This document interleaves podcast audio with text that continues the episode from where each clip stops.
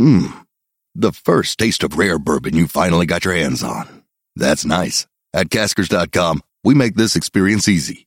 Caskers is a one-stop spirit curator with an impressive selection of exclusive, sought-after, rare, and household names in the realm of premium spirits and champagne. Discover the top flavors of the year now by going to caskers.com and using code WELCOME10 for $10 off your first purchase. Get $10 off your first purchase with code WELCOME10 at caskers.com. It's time to play like a Jet with your host, Scott Mason. Play like a Jet. What does that mean? Here's Donald. Carry it out. Deep ball. Separation. Caught. Robby Anderson. Goodbye. Touchdown. Jets. The whole NFL is watching. A fourth and ten. And here they come. Make this pass. It's intercepted by Mosley. Le'Veon Bell the top. Bell breaks a tackle. Bell trying to go Touchdown. Big return for Crowder. And he's going to go all the way. Touchdown 85 yards. Looking downfield, fires this one and intercepted at the 34. Jamal Adams goes down on the ground and takes it away. Hill hit immediately when he got the handoff. You know who that's? The QAnator. Oh my gosh. Listen, thank you. From the Vivid Seats studio, and by the way, if you download the Vivid Seats mobile app, when you make your first purchase, you can save up to 100 bucks on all ticket purchases when you use the promo code OVERTIME. This is Play Like a Jet. My name is Scott Mason. You can follow me on Twitter at Play Like a Jet One. And I'm joined to talk about the Jets' latest acquisition, Nate Hairston, formerly of the Indianapolis Colts, the cornerback, by the best guy on the Indianapolis Colts beat, the executive editor over at CNHI Sports in Indianapolis, my buddy George Bremer. George, thanks for coming back on the show, man. Yeah, no problem. It seems like we were just talking about Nate Hairston around about Marchish or so when uh, when Rex Hogan got hired onto the staff there in New York. Yeah, and that's why I threw the name out there because I did some detective work and thought to myself, when you have a new front office, there's a lot of connections that go into making deals and transactions. So you think about who's connected to who in this Jets front office. So Joe Douglas has connections to the Ravens and to the Eagles. Phil Savage has connections to the Ravens and the Browns. By all accounts, the Browns weren't shopping any cornerbacks. There was some talk that maybe the Eagles or the Ravens be shopping one, but now it seems like Rasul Douglas probably isn't going to get moved. They don't want to trade him because even though he's not going to start, he's very important depth there. And so you think about the Colts because the Colts are a team that is very familiar to the Jets staff because Rex Hogan was one of the important guys in the chain of command below Chris Ballard in Indianapolis, and now he is the right hand man of Joe Douglas with the New York Jets. And so I reached out to you and I said, any corners that the Colts might be looking to shop. You threw two names at me. Said Jalen Collins, and I immediately dismissed that because he's been suspended four times, including a 10 game suspension last year. So forget about him. The name that you did give me that I thought was interesting, though, was Hairston because I looked into him, 25 years old. He had had some productive moments for the Colts, some starting experience, and it looks like he was on track to be a key piece of that secondary, and things kind of fell apart the second half of last season. So we'll get into that in just a little bit. But first, I wanted to ask you about what the thought process here was with the Colts. Was it just a matter of Nate Hairston was one too many corners?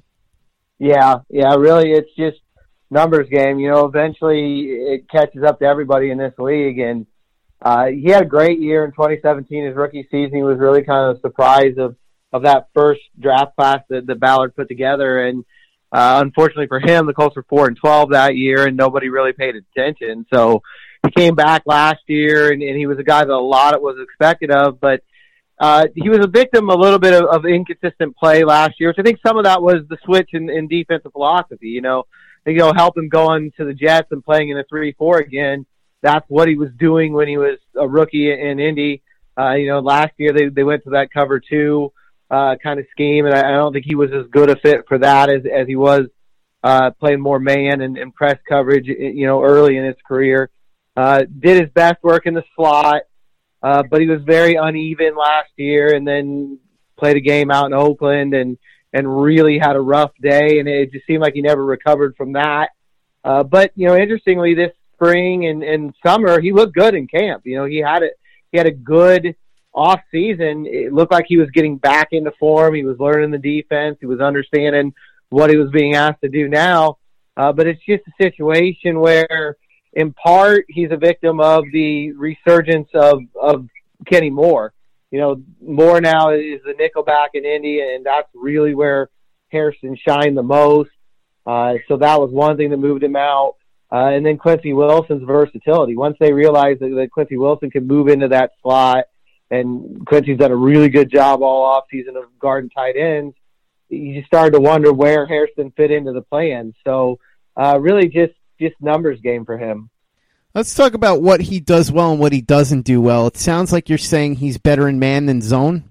Yeah, I think he's at least he was. You know, comparing his rookie year and last year, it seemed like the biggest difference was that they switched to more zone coverage, and and they're going to play a little bit more man this year. It's something that they've talked about because of the personnel. I think that's why he recovered and looked better in camp this year it was during his performance against the Raiders in week eight, where he only took nine snaps and then got benched, that he was more or less considered persona non grata the rest of the year because he was removed from the rotation, it seems like, didn't play a whole lot, even though the first seven games of the season before that, with the exception of the Patriots game where he was injured, he played a ton. After that, he basically became the forgotten man it sounds like there was some really bad coverage against the Raiders early on that caused them to get pulled. Had things like that happened before earlier in the season? He had some struggles against the Jets when, when the Colts played there, and, and he had some struggles at other points in the season. But the Raiders game, uh, really the whole secondary was was not having a good day, except for Mike Mitchell. He was about the only guy that, that really came to play at all that day. And so, you know, I think Hairston was just a victim of, of circumstances as much as anything. And then I think that game obviously hurt him and, and it got him taken out of the rotation. But after that, I think part of the reason that, that he didn't get back on the field again was that Quincy Wilson really, that poor game by Hairston really timed with Quincy Wilson, the light kind of going on for him and him starting to come in in, in that role that he has now where he can pretty much play any of the five defensive back spots in, in any scheme. So it was partially that he was struggling, and it was partially that some other guys started playing well, guys that the Colts had counted on. You know, Wilson and Hairston are same draft, but Wilson was a second round pick, and, and Hairston was a fifth round pick. And so they were waiting for, for Quincy Wilson to get to that point. I think he finally just rose up and, and took the role we always expected him to have. You said he predominantly played in the slot. Did he play it all outside? And if so, how did he do there? he played a little bit outside, but not really during that 2017 season. He was almost exclusively uh, slot guy uh, in 2017. This spring, this summer, he played a lot on the outside because they knew they had Kenny Moore in the slot, uh, and they also Quincy Wilson played a lot more there. So they didn't really. They were looking at Hairston more on the outside. And I thought he did a good job. You know, he held his own. I still think if I'm trying to place him in the perfect spot, I would probably use him as a slot guy, but you know, again, the, the Jets have really, really good knowledge of him. Hogan was part of the front office here that, that drafted him, so he knows what went into all that. I, I think one of the things that was always exciting about Hairston was that he's still very raw. I think he was a wide receiver at Temple for the first three years and had just switched to defensive back right at the end. So he's still learning and he's still developing. You know, even young in, in terms of 25 uh, years old, but young as a football player and young as a defensive back. So I think there's still a lot of ceiling and a lot of room to grow with him. You mentioned Rex Hogan, and you brought up Nate Hairston to me when I asked you about potential cornerbacks. Do you know anything about Rex Hogan's connection to Hairston? Obviously, he was there when they drafted him, but do you know anything about whether or not he had a special affinity for Hairston, how much input he might have had into his drafting, anything like that?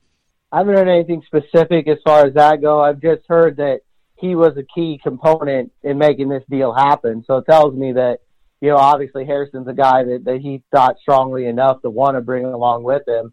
The whole front office, really, like I said, they were happy. I mean, when when Hairston got picked in the fifth round, Ballard was singing his praises because of the upside, because of the ceiling that, that he had. So uh, they were very excited when they got him. They thought he was a developmental guy. They knew it was going to take a while to bring him along. Uh, now, you know, in addition to the guys we already talked about, the rise of Kenny Moore, the rise of Pierre Desir, the rise of Quincy Wilson, all that kind of squeezed him down the roster a little bit. then they go out and they draft Rock Ya-Sin in the second round this year, and he's had a great camp, and you move him into the position, and they draft another kid, Marvell Tell, out of uh, USC, who was a safety in college, that they're transitioning to corner. They like him as a big, long Seattle type defensive back. And so uh, he now kind of takes over that developmental role. And at that point, I just, there's nowhere left on the roster for Hairston to land. So do you think Hairston would have ended up getting cut if the Jets hadn't made this trade for him?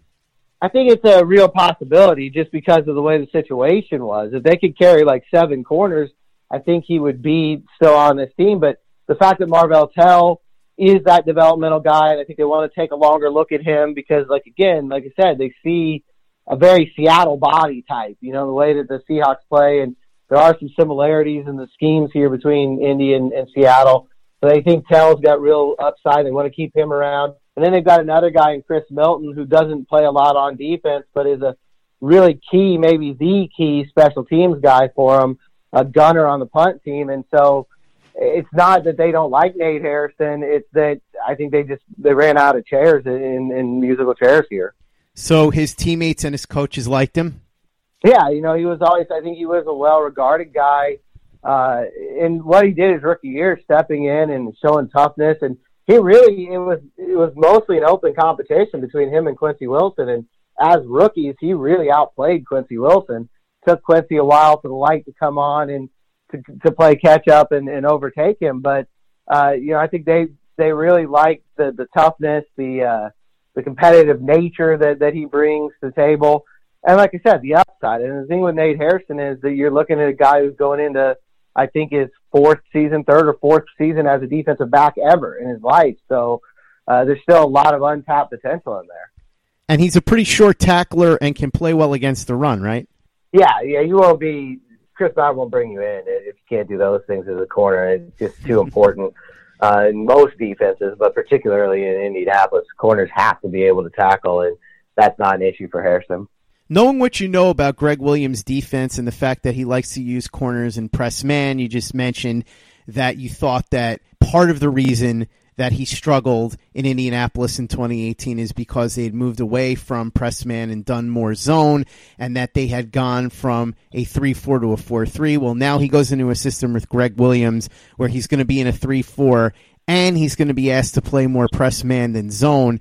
Do you think that he'll be able to succeed in New York? You think Nate Hairston will be able to have a bit of a renaissance and turn himself around and maybe realize some of that potential that you talked about in 2017, really exciting Colts brass and maybe being the impetus for why Rex Hogan wanted to make this deal? Yeah, yeah, I think that it fits his strength. It suits what he does best. And so I think for every player, that's the situation you want to be in. And it goes into the scheme that – and that's the scheme he was drafted for. You know, when Ballard brought him in, he was drafted for Chuck Pagano's defense, and and that that's where he saw that fit. So, uh, you know, not that Gregg Williams has the same defense, but there's a lot more similarities between his scheme and Pagano's scheme than there is between his scheme and Matt Eberflus's scheme that the Indianapolis runs now. So, I think it's definitely well suited for him. I don't know that he's going to come in and be instant impact guy or that he's going to start right away or anything like that, but I think he's a guy that that's going to be able to do the job and, and that they'll feel comfortable with if they need to put him out there on the field. So at the very least, he'll provide solid depth. Yeah, yeah, I think that's what you know. I think that's what they were counting on in Indianapolis. It's just that there's enough depth right now that that somebody had to go, and uh, you almost always you're going to keep your most recent draft pick in in those situations. So overall, though, you think the Jets did a good job. This was a smart move by Joe Douglas, Rex Hogan, and company. Yeah, I think it was a good move. You know, I think, it, like I said, I think it's a guy that he's got a lot to offer a team, and, and he's got a lot to offer a locker room in terms of his competitive spirit. Uh, Temple's notorious for for their toughness and single digit numbers and all those sorts of things. So he comes from a really physical background, and and I think he's a guy that's going to be unfazed by that sort of New York market. You know, he's he's a pretty quiet kid for the most part. Just goes out and does his job, and I think that's something that the Jets will really really like from him. Hopefully, he does a great job, and the Colts are able to take that sixth round pick, do something nice with it, get themselves some quality depth at a position they need, and we can look back at this the same way we're hopefully going to look back at the Sam Darnold trade in a couple of years, where it's a win for both teams. George Bremer, thank you so much for coming on. Always love talking to you. I love when the Jets and Colts get involved in deals together because I know that it gives me an excuse to have you on the podcast. So I hope they do more business together, and I think they probably will because of the connection to Rex Hogan. For anybody that's not following you or reading your work, really missing out because George is one of the best. And if you want to be educated about the league, I've talked about this before. You need to be reading the work of the best beat writers for the other teams, and you need to be following them on social media. So for those that don't know where to find you, why don't you go ahead and let them know? Yeah, I'm on Twitter at GM Bremer, and uh, most of my stuff, the easiest place to find it is heraldbulletin.com. So uh, I always appreciate the opportunity to come on and, and, talk football with you. And like I said, I got a feeling uh, there'll be more deals ahead down the future here. Looking forward to it. Like I said, George, any excuse to have you on the podcast as far as I'm concerned, right?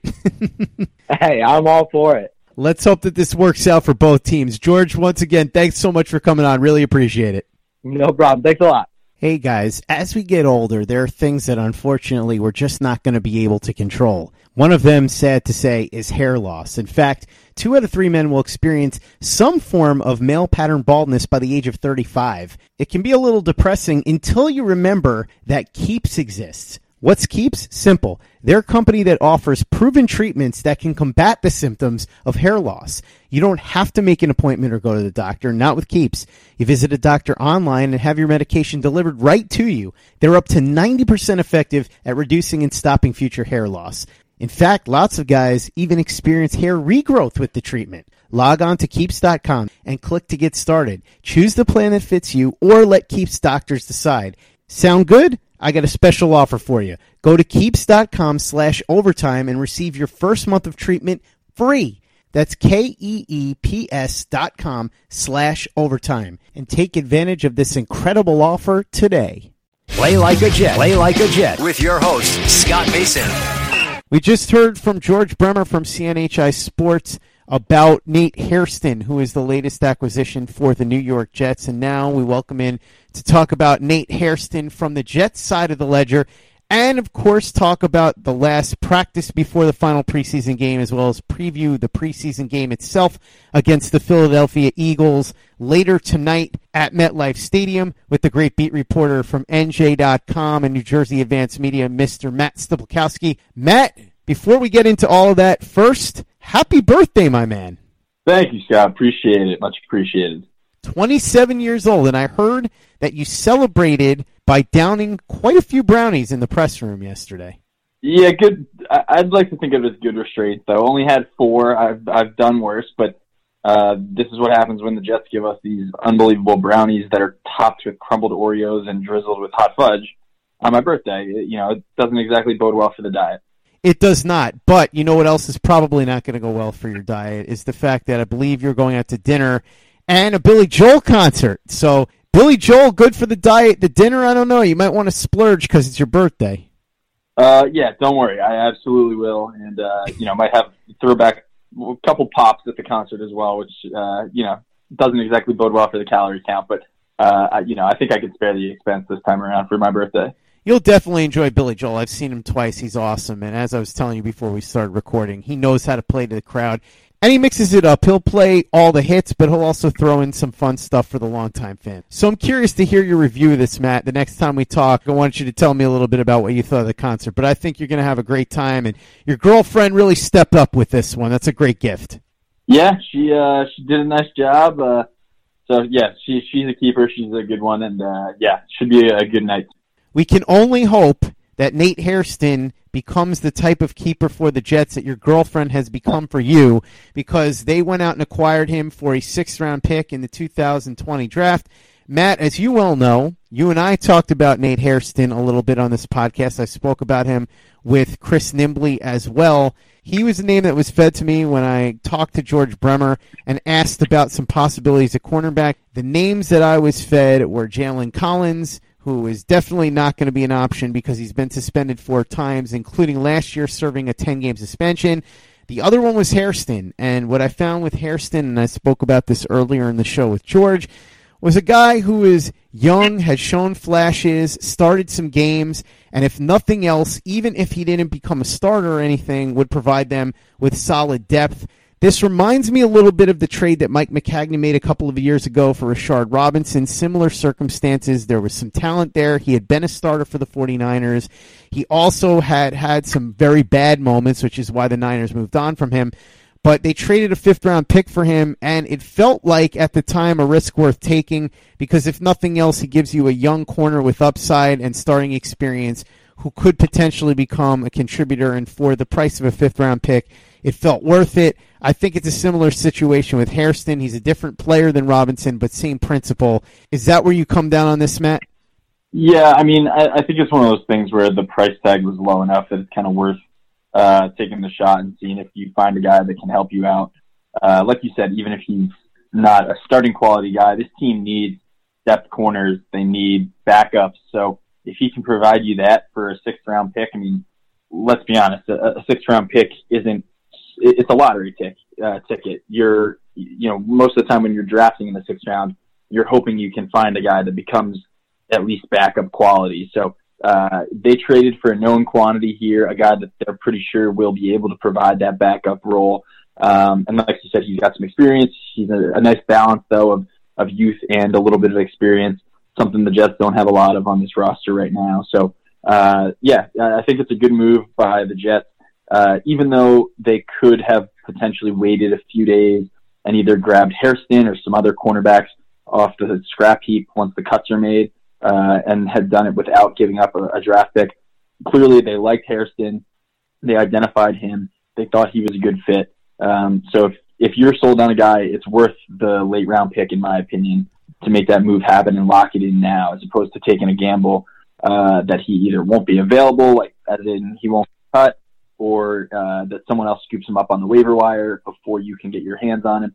It's worth the six round pick to just lock him up now get them in the building, and start getting things uh, set in stone that way, as opposed to just rolling the dice. Also worth noting that the Jets have an extra sixth round pick from the Darron Lee trade, so it almost, in a sense, ends up being a swap of Lee for Hairston as far as the Jets are concerned. Yeah, very true. Yeah, and uh, I had forgotten that until this trade that they had that extra sixth round pick. But you're right, that makes it even more uh, you know viable to make this trade. It's not nearly as painful. Um, they've already given up their seventh round pick for Alex Lewis, the offensive lineman they traded for earlier in camp. So if you didn't have that extra sixth round pick and you give it away in this trade, I think you could still justify making the deal. But then you're only left left with five draft picks in the first five rounds. You've given away the last two rounds. Uh, the fact that the Jets still have a sixth round pick after making this move just uh, it softens the blow a little bit of giving up that sixth round pick for Hairston. So uh, yeah, I think all around pretty pretty solid move for the Jets. And uh, I know you compared it to Rashard Robinson. I'm sure they're hoping that this trade works out a little bit better than that one did. Uh, you know, on paper at the time, the Robinson thing may have made sense, but he obviously never quite panned out. Hopefully, for their sake, Hairston fares a bit better. Yeah, no question. And I think the comparison is more or less in what you were hoping to get from Robinson mm-hmm. compared to what you're hoping to get from Hairston now because similar situation with being young guys that had starting experience fell out of favor because they'd had some bad moments and now you hope that you bring them in and you're able to get something out of them. With Gregg Williams defense, it'll be interesting to see how he fits and it'll be interesting to see where exactly they try to put him. But it seems like what Joe Douglas has been doing with these late round picks with Alex Lewis and with Nate Hairston is saying that he's willing to part with them if it means that he can get guys that he feels can be useful for him and be depth at important positions because Lewis isn't necessarily somebody you want starting 16 games, but similar to Hairston, he has starting experience. And so if one of the guards goes down, which we know Winters is hurt a lot and Osemele's been hurt, he's got somebody there and doesn't have to crawl into a ball. Same thing with Hairston. He now provides the Jets at least with somebody with youth and experience, like you said. And so if you can use a sixth and seventh round pick to bring in guys like that, it's worth doing that. Yeah, absolutely. And uh, like I said, I mean, a sixth and seventh round pick, how often does that kind of guy turn into – you know, a, a bona fide starter in the NFL. It, it's not super often. Most of the time, when you're drafting guys in those late rounds, you're basically looking for solid depth pieces, good backups.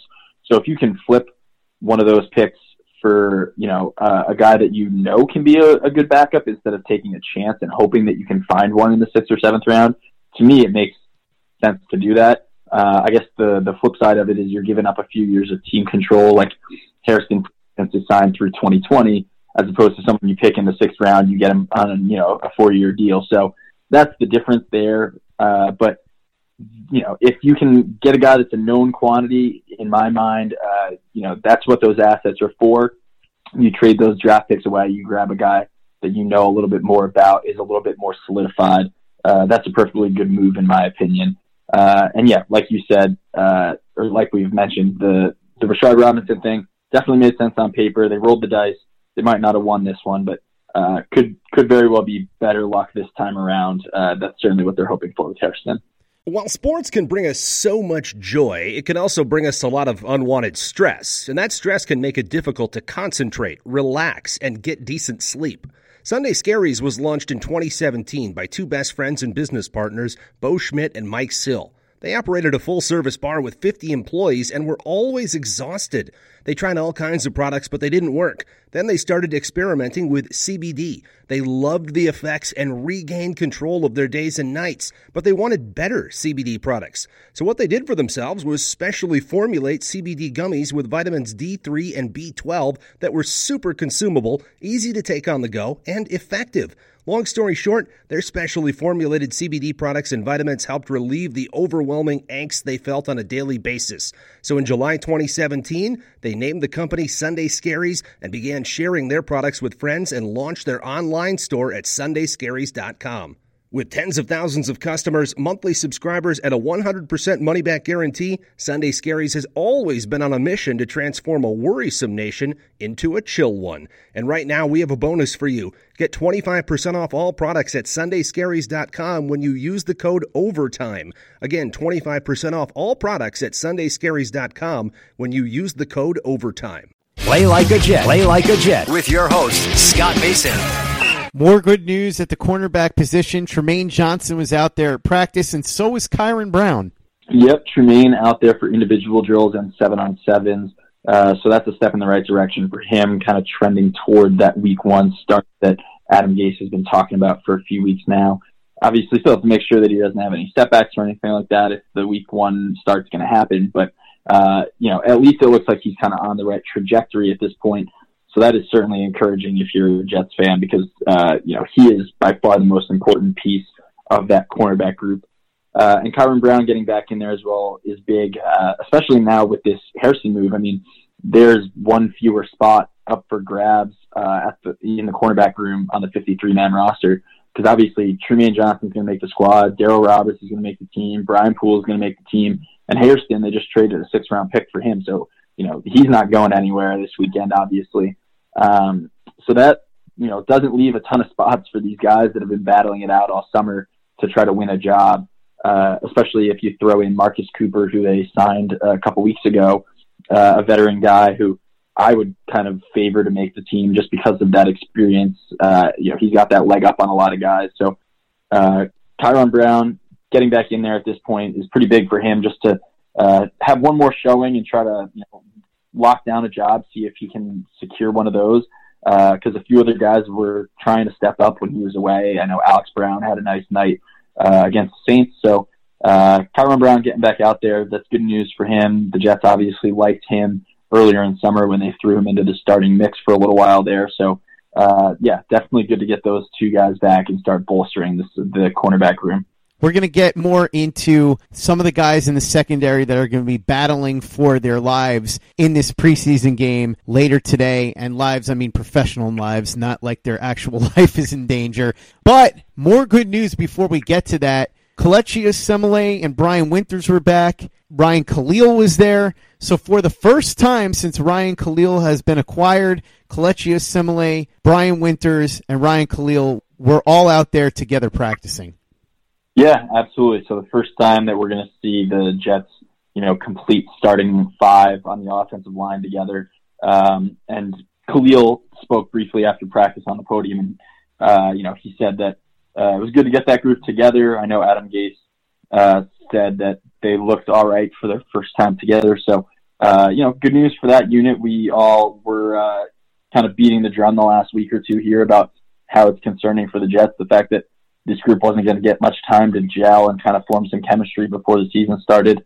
Uh, but the fact that they got back together now, a little bit before this fourth preseason game, uh, you know, they got that one practice under their belt, and then they'll have four practices next week leading into Buffalo to kind of, uh, you know, bolster that chemistry as well, work together, start, uh, you know, getting a feel for one another. So, um, you know, getting that extra practice under their belt definitely helpful for them as they all progress toward a week one start together. Sounds like Jamal Adams was kicking some butt at practice, huh? Yeah, he was all over the place. The Jets did a uh, like a red zone drill toward the end of practice, and uh, just as you would expect, Jamal Adams was flying all over the place, making plays, uh, breaking stuff up, being disruptive. So, uh, and then of course you got to hear about it between plays as well. Jamal never one to be quiet, obviously, especially when he's making plays. So, uh, yeah, he looked very much like the Jamal Adams that you expect him to be. Um, and that's no surprise. I mean, he has had a, a solid training camp throughout. He's always a factor. So, uh, just another reminder that Jamal Adams is uh, one of the biggest playmakers on this defense, without a doubt. Uh, so, just seeing him flash a little bit from time to time in practice always just kind of reinforces how important he is for this defense. Matt, I want to talk a little bit about injuries in a second, but first, talk to me a little bit about anything else that we missed. Were there any other highlights? Did the rookies do anything? Any dazzling throws from Darnold? Anything like that? Uh, can't remember any dazzling throws from Darnold off the top of my head. I do remember an, a really, really impressive interception from Arthur Maulet at one point, uh, picking off Trevor Siemian one-handed interception. Uh, Siemian was picked off twice during practice. Uh, Darnold got picked off by Marcus Maye at one point. So uh, both of the Jets starting safeties making some plays in practice there. So uh, yeah, that was really the highlights. But it was a, a relatively short practice. Uh, went from about nine ten to ten forty five. So about an hour and a half of practice. Um, and the only session the Jets had this week, leading up to the fourth preseason game too. So um, it was it was a little bit more low key than your average training camp session, considering the circumstances of leading into a fourth preseason game as opposed to the second or third when you really expect a bunch of the starters to play. Now let's talk injuries. Everybody was talking about Robby Anderson, who Jets fans have very high hopes for this season, and so do a lot of fantasy owners. And if you're going to be playing fantasy football this season, you want to do it with the people over at the Draft App and Draft.com. You can do a simple snake draft where you can get into the best ball championship for a chance to win a grand prize of $3.5 million.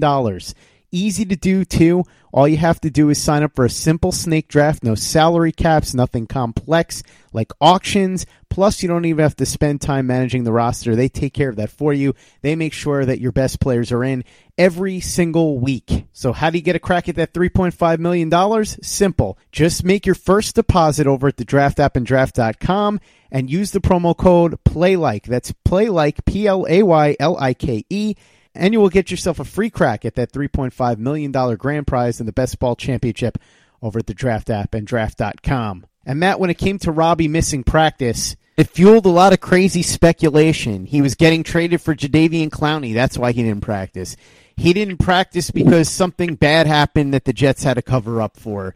He didn't practice because he had some sort of major injury. Well, let's remember Occam's razor, Matt. Sometimes the simplest explanation is the correct explanation. In fact, most times it is, and that was the case here, right? Yeah, uh, Robby has a calf injury. Adam Gase called him day to day.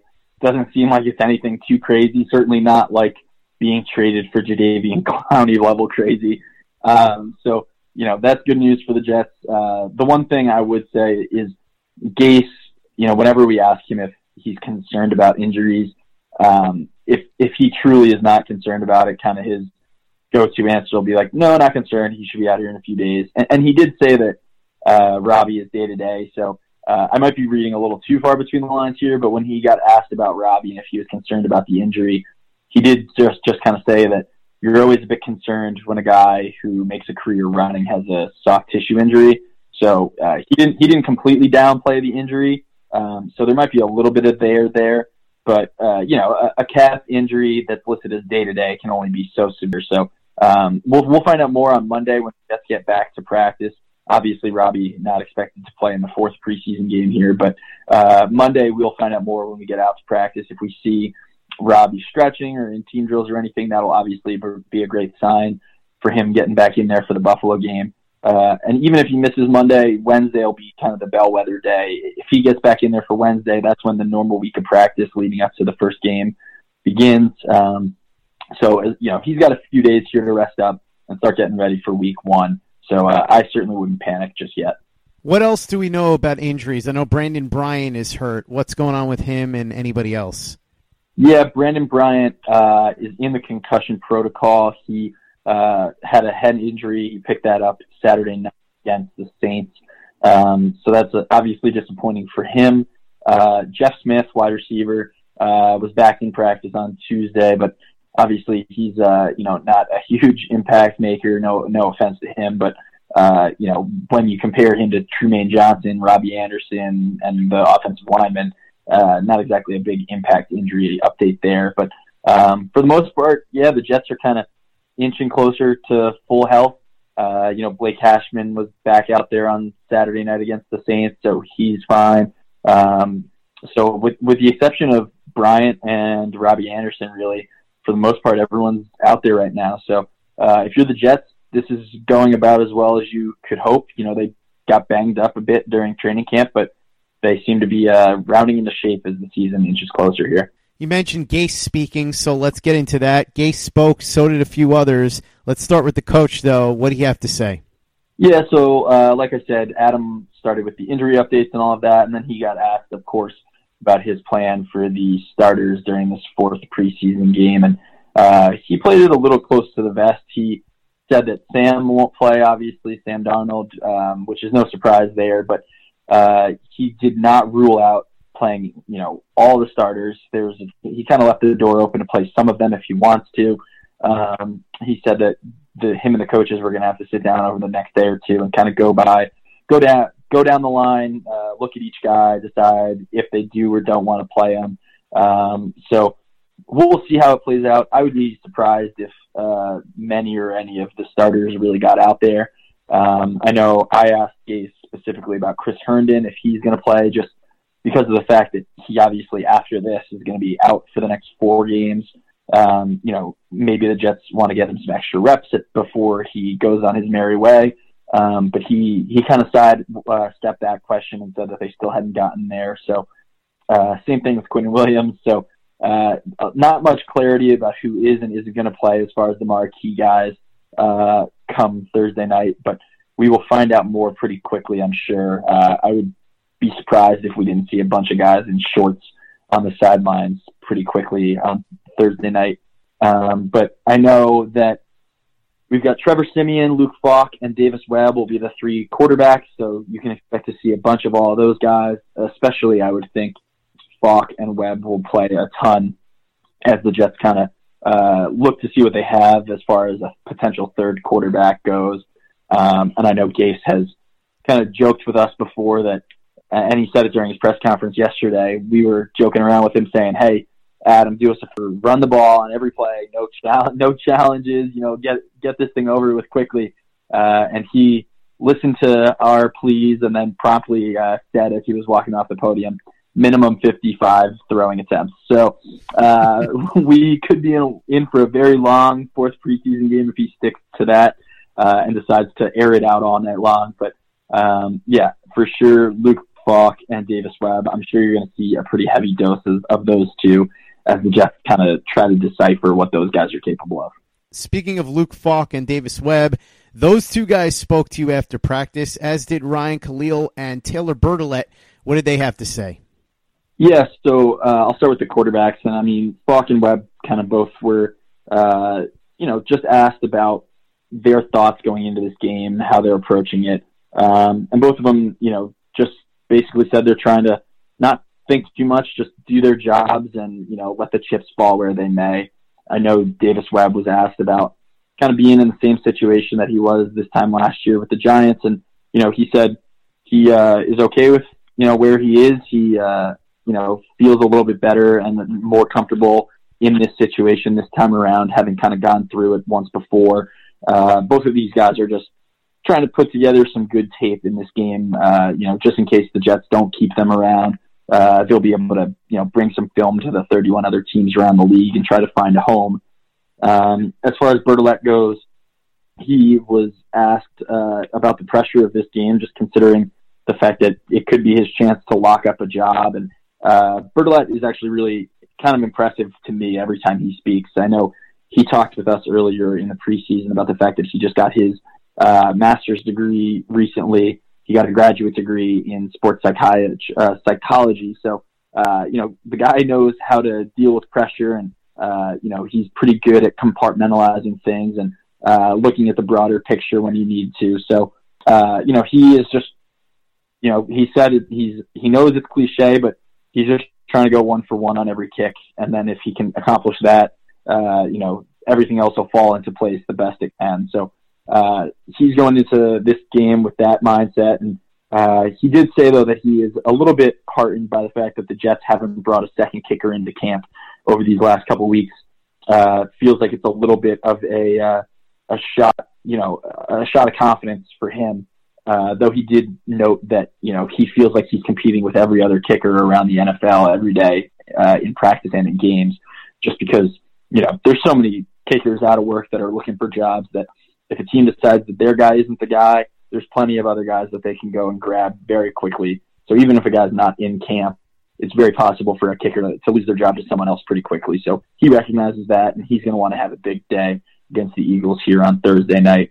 And uh, then, like you mentioned, Ryan Kalil spoke as well, and uh, you know he was just asked a bit about uh, the starting offensive line. He said everyone, you know, it felt good to get out there with those guys, have the whole unit together, start building that chemistry. Uh, and I know he was also asked if uh, if at any point over the last month here he's kind of felt like he's gotten himself in over his head with what he's decided to do. You know, joining the Jets late in the process here, trying to jump into a team after being retired for eight months. And uh, he said, no, absolutely not. He said, you know, those, those what have you done kind of moments came during the off season when he was retired, and that's why he's on a team now. So, uh, you know, certainly doesn't seem like he is second guessing his decision to come out of retirement any uh, at all. Uh, you know, he is excited to be here with the Jets and trying to work toward a Week One appearance. So, uh, you know, I, I wouldn't expect to see him on the field this week either if they didn't play him in the third preseason game. Tough to imagine him playing in the fourth preseason game. He'll probably go into week one having not played any real uh, game snaps with Sam Darnold. But, uh, you know, he's got a little bit more than a full week of practice under his belt at this point. So things are uh, trending in the right direction, at least for Ryan Kalil.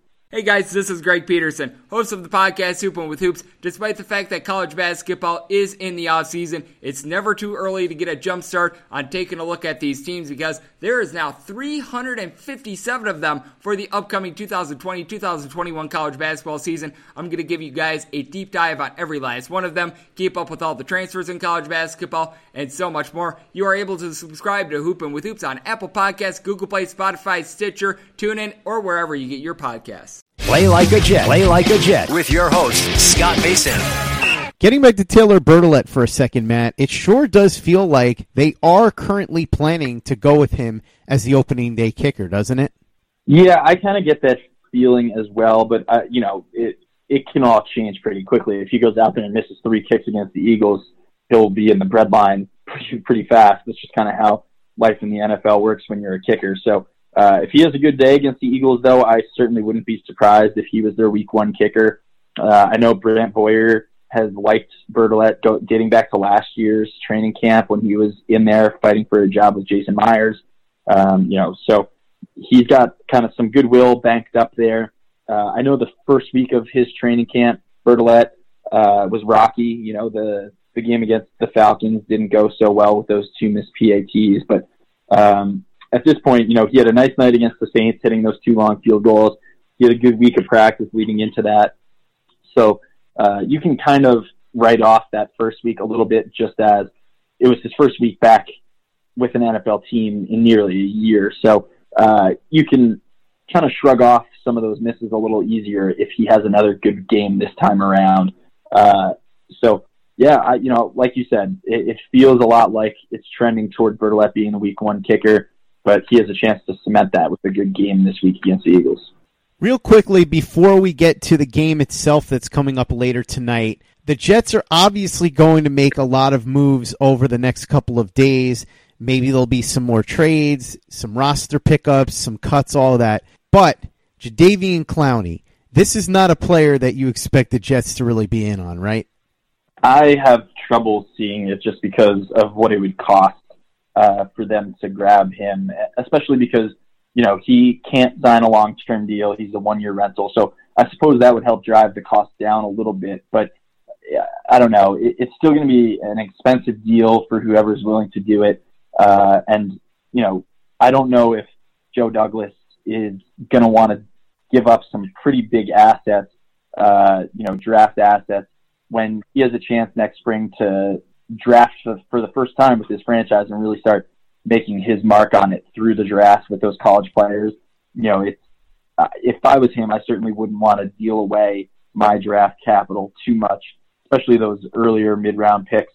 Um, you know, you only get so many of those, and uh, you know, if you're going to deal them away for a guy that you're only guaranteed one year with, it's a pretty big gamble. So uh, I don't expect that the Jets will be big players on that one, but uh, who knows? Maybe they'll throw us all a curveball. It wouldn't be the strangest thing that happened. Hey guys, Greg Peterson here with the Baseball Betting Podcast. As we know, the MLB season is back in our lives. It's going to be a 60 game sprint unlike anything that we've ever seen before. And I'm going to be giving you picks every single day, seven days a week with Major League Baseball. We're also going to be keeping up with the KBO as well. If you like baseball and you like being able to make some money, subscribe to the Baseball Betting Podcast with Greg Peterson on Apple Podcasts, Google Play, Spotify, Stitcher, TuneIn, or wherever you get your podcasts. Play like a Jet. Play like a Jet with your host, Scott Mason. Let's talk about the game now, Matt. It's coming up later tonight at MetLife Stadium. If you'd like to go, I'm sure you can probably find tickets practically free on StubHub. And I would imagine that parking passes aren't going for very much either, mostly because we know, as you said, Matt, that the starters are not going to play, or the ones that do play won't play very much at all. I would be very surprised if very many of the starters saw any action, they shouldn't. They should have learned from all the injuries that that would be a very bad idea. And it's traditionally been practiced that most of the starters don't play in this fourth game. What should we be looking for here? If you had to guess, are there going to be any starters in this game? And if so, how long do you think that they're going to play? If I had to guess, I would say no. But if they do, I can't see them playing more than you know a series or two. I think it'd be coaching malpractice to leave anyone in there much longer than that. I mean, uh, there unless there's some sort of crazy extenuating circumstance that I'm not thinking of at this point, uh, it'd be pretty nuts to leave guys in there for an extended period of time and risk getting them hurt. Uh, you know, a week before week one, they've gotten their work in. You know, they've done all that. They've had a week, uh, a month of training camp at this point. Sit the starters down and live to fight another day, uh, and just make sure you stay healthy going into week one here. Um, but as far as other things to watch out for during the fourth preseason game, um, I would keep an eye on just a couple of spots. Uh, cornerback being one of them. Uh, you know, a bunch of those guys there, like we mentioned, kind of vying for maybe one or two potential jobs. So uh, guys will have something to prove there. Um, the back end of the wide receiver room could be uh, somewhere to watch as well you know, Deonte Thompson, Deontay Burnett, a few other guys, kind of uh, Charone Peake jockeying to see if they can maybe grab a last wide receiver role there, try to convince someone that they're indispensable. Anthony Wint and James Burgess, if they play, both of them have had good camps, and obviously the Avery Williamson injury opened up a spot at inside linebacker. So uh, the Jets might have a tough decision to make there. So if those guys are on the field, uh, you know, they could be an interesting thing to watch. Uh, and also, I would say Eli McGuire and Trenton Cannon. Um, if the Jets stick with four running backs, the decision could come down to the two of those guys. Um, so keep an eye on them. Uh, you know, I know the Jets really, really like what Cannon provides in special teams, but McGuire is probably a better actual running back. So um, they're going to have to do a little bit of balancing, you know, make up the pros and cons list there and decide what's more valuable to them. Um, but you know, maybe someone has a big performance. If Cannon has a really nice night on the ground again, like he did against the Saints, maybe that helps tip things in his favor. We'll have to see about that one. But uh, those are kind of the spots that I think I would keep an eye on. But I would also caution that uh, you know, coaches know that they're watching a fourth preseason game when they're watching what these players are doing. You know, they know that they're not exactly playing against other teams' starters as well. So, um, you know, you you can kind of shuffle things around and make some difference around the margins uh, if you're a player playing in this fourth preseason game. But uh, you know, the odds of someone coming from way off the page and you know blowing us away and grabbing a job are minimal, if if not non-existent. So, um, you know, it, the fourth preseason game is always kind of uh, a little bit of a slog. So, you know, hopefully those few things will be entertaining for us to watch. But uh, other than that, there might not be too much to to really harp on this uh, Thursday night. Maybe a little bit of intrigue at the quarterback position since we talked about Davis Webb and Luke Falk before. Perhaps they're fighting for a spot on the practice squad and the opportunity to be Adam Gase's pet project. Yeah, I, that's definitely fair. Um, I think at this point, Luke Falk has a, a decent lead over Davis Webb. Just my read on the situation. Davis Webb has been uh, pretty troubled this summer. He hasn't been great in most practices. He obviously had some struggles during the first couple preseason games as well. Um, so I think Luke Falk, if they're going to try to keep a third quarterback, would probably be that guy. But uh, you know, if if Falk goes out there and lays an egg against the Eagles, but Davis Webb has a great game, that could obviously change things a little bit. So yeah, definitely. I don't expect the Jets to keep a third quarterback on the roster, the 53 man, just because I don't think they can kind of afford that spot. They keep, use it elsewhere. They have other holes on this roster that need to be addressed. Um, I know one or two of the other beat reporters would kind of push back on that a little bit and argue that they think a third quarterback might be worthwhile or that the Jets you know, might just opt for it. Um, but I have trouble seeing either Falk or Webb winding up on the 53, but certainly I could see one of them, uh, and, you know, one of them on the practice squad. And at this point, I would think it would probably be Falk uh, a guy that kind of has a history with Gase, has had a pretty decent training camp, and like you said, kind of could be the pet project moving forward. Matt, last question. Are there any players heading into this game that could be a surprise as far as if they have a really good performance, they could unexpectedly make the team, or if they have a really bad performance, they could unexpectedly not make the team? Hmm. That is a good question. Um, I mean, a couple guys that I would kind of keep an eye on. Uh, I would say Foley Fatukasi and Nathan Shepherd up front on the defensive line there uh, might be guys just to watch. I know Foley uh, started off the summer not exactly as one of the top guys on that defensive line, but had a nice night against the Giants. I know we talked about that back then, and he kind of parlayed that into some first team reps for a little while and he spent a bunch of time on the second team since then. Um, Shepherd has played alongside him on second team a bunch, but uh, the defensive line kind of gets crowded pretty fast if you're the Jets. You know, obviously between Leonard Williams and Henry Anderson and Clinton Williams and Steve McLendon, and it looks like Bronson Kaufusi is going to make make this team. And uh, so, if the Jets decide that they can only keep, you know, six defensive linemen instead of seven, one of those guys between Foley and Nathan Shepherd might be the one might be the one that uh, misses the cut. So uh, those guys are going to want to have a good night um, so that's something I would keep an eye on. Uh, and also, I mean, Greg Dortch as a punt returner and wide receiver, I would keep an eye on him as well. Uh, I think it's been made pretty clear that Greg Dortch is the best punt return option for the Jets at this point. But the question that they're going to have to answer is whether or not they want to keep a guy on the roster who uh, is more or less a punt return specialist and you know doesn't do a whole ton beyond that. Um, he has shown a couple flashes in practice and in games, uh, of wide receiver ability, but uh, you know, has it been enough? That's a question that's open at this point. So uh, if he can have a nice game as a wide receiver and kind of push himself over the edge and really cement a spot on this roster, uh, that could be a, a, good way for him to finish things up as well. So, uh, you know, I, I think those are the couple other guys that I would keep an eye on going into this one. A lot to watch out for in this game. You're not going to be watching guys that are necessarily going to make a huge impact as starters throughout the season, but some key depth slots could be decided in this fourth preseason game. In fact, probably will be. So definitely worth watching if you're a diehard fan of this team. And I'm going to guess that if you're listening to this podcast, you probably are. Matt, you will have full coverage of all of this over at NJ.com. Beyond that, you've got other stuff up there right now, including a little bit of a write up of what the Nate Hairston trade means for the Jets and a couple of other features. Why don't you go ahead and let everybody know what's in store for them if they head over to nj.com slash Jets? Yeah, absolutely. So if you head on over there uh, Thursday morning, we're going to have up, uh, you know, a 53 man roster projection, kind of second to last one before the cuts are made. Uh, you will have another one Friday morning after the Eagles game, just to shift things around. Last chance saloon there. Um, so 53 man roster projection. Uh, some some more insight on those position battles that are still open going into the fourth preseason game that we just touched on a few minutes ago here. Uh, and also on Tuesday night, uh, I was at an NFL Network event in New York City and got the chance to catch up with some Hall of Fame uh, running backs. Talked to Terrell Davis, LaDainian Tomlinson, Barry Sanders.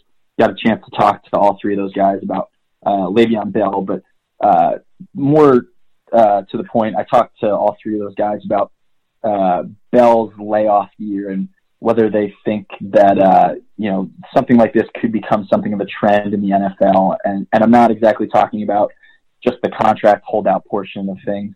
Uh, I don't want to spoil it too much. You guys are going to have to go read the story at nj.com slash jets to kind of get the full sense of what I'm talking about. But um, all three of those Hall of Famers kind of uh, we're in agreement that you know the rest could wind up doing Le'Veon Bell and any other running back for that matter good. Um, so we just had a discussion about if other running backs might try to copy uh, Le'Veon Bell's blueprint to some extent to rejuvenate their careers a bit. So uh, head on over to nj.com slash jets. You can follow me on Twitter as well. It's m underscore Stypulkoski, S T Y P U L K O S K I. Uh, to find all that. And then, of course, uh, plenty of stuff from the Eagles game on Thursday night as well. And then uh, cut down weekend as well. We're going to have live updates. These guys are, uh, you know, juggling around and plenty of other analysis on the roster as well. So uh, just stay tuned with us through Labor Day weekend here. And, uh, you know, plenty of stories to come as the, the Jets kind of whittle things down and start getting ready for week one. Matt, enjoy the game tonight and certainly enjoy Billy Joel. Make sure you sing along to Piano Man for me. Absolutely. Thank you, Scott. I appreciate it. Happy birthday again, buddy. Thanks, man. Appreciate it. Make sure you follow Matt on Twitter at M underscore Stypulkoski. That's S T Y P U L K O S K I. Read his work over at NJ.com slash Jets. And for the latest and greatest in New York Jets podcasts, you know where to go. That's Turn on the Jets Digital and turnonthejets.com.